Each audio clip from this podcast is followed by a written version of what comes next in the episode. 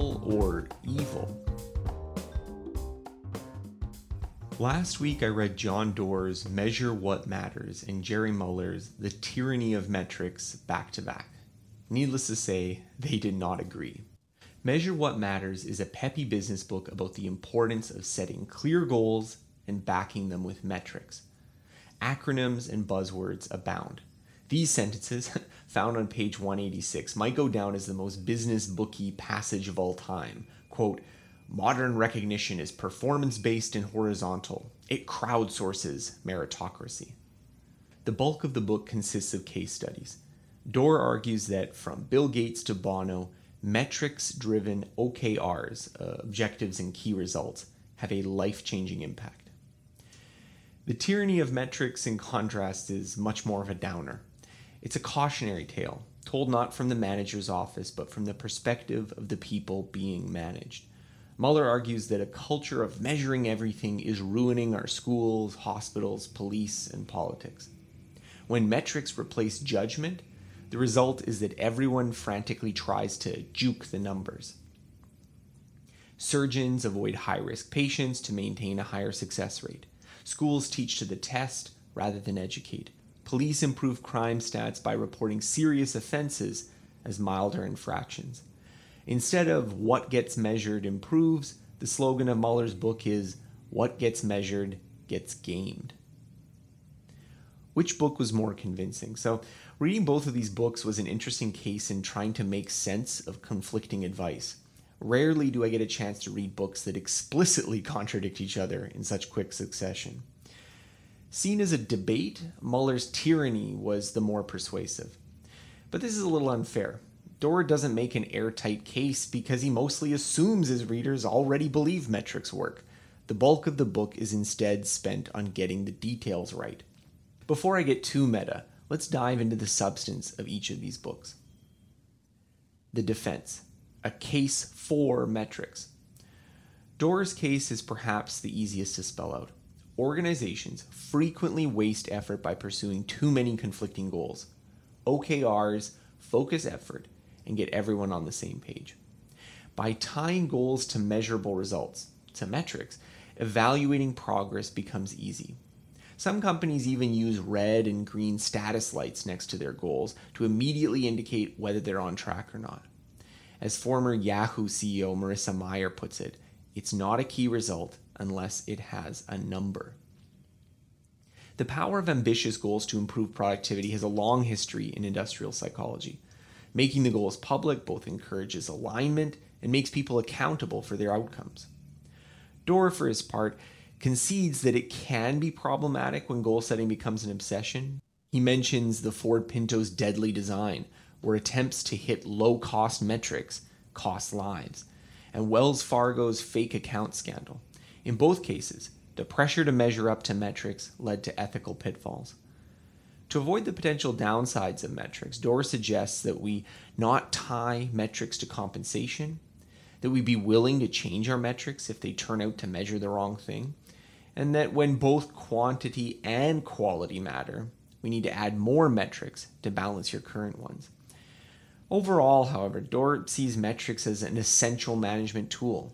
At the end of the book, he helpfully lists some traps new adopters of OKRs succumb to, but the list seems more to dispel problems of lukewarm adoption than actual adverse side effects.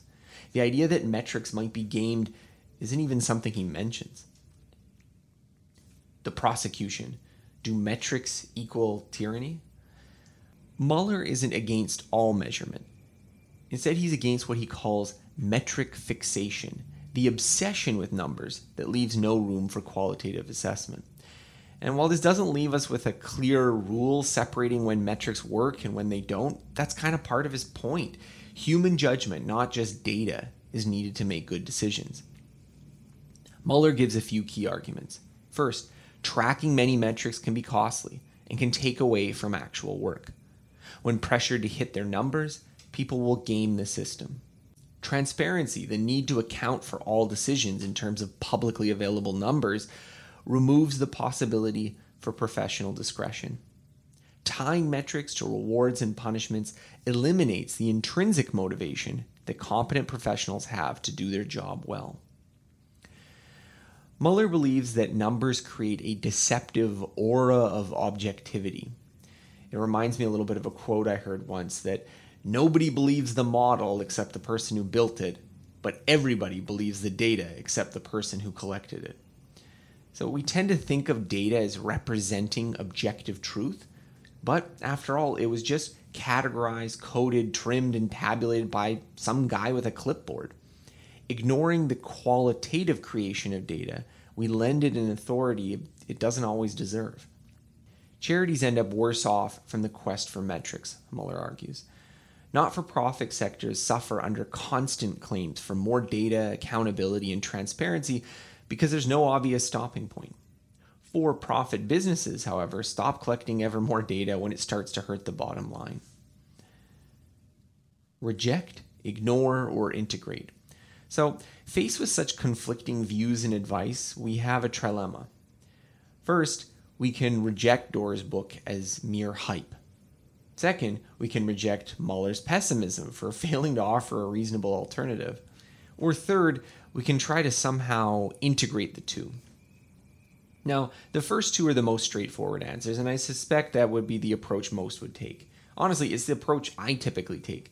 I don't try to reconcile every book written by a doctor with one written by a naturopath, nor do I synthesize every management concept with its Marxist critique. Doing so would be more time consuming than edifying. Ultimately, we always reject some arguments without a hearing simply because they lie too far outside our current worldview. In this case, however, I find myself persuaded by both Doerr and Muller. The two books fought valiantly in my mind, even if neither delivered a knockout. So that leaves us with option three try to integrate. Three strategies of integration. Now, there's several strategies for getting conflicting ideas to gel together. The first is what I'll call the strategy of non overlapping magisteria. this is an approach taken by many theologians to reconcile the transcendence posited by divinity with the seemingly mechanical universe we inhabit. If religion and science simply deal with different things, though, there isn't any conflict. In this approach, we accept both arguments are correct, but apply in different domains. So Muller himself admits he's not against all measurement, but metric fixation. And likewise, Doerr's title claims that we need to measure what matters, implying that we ought not to measure the irrelevant.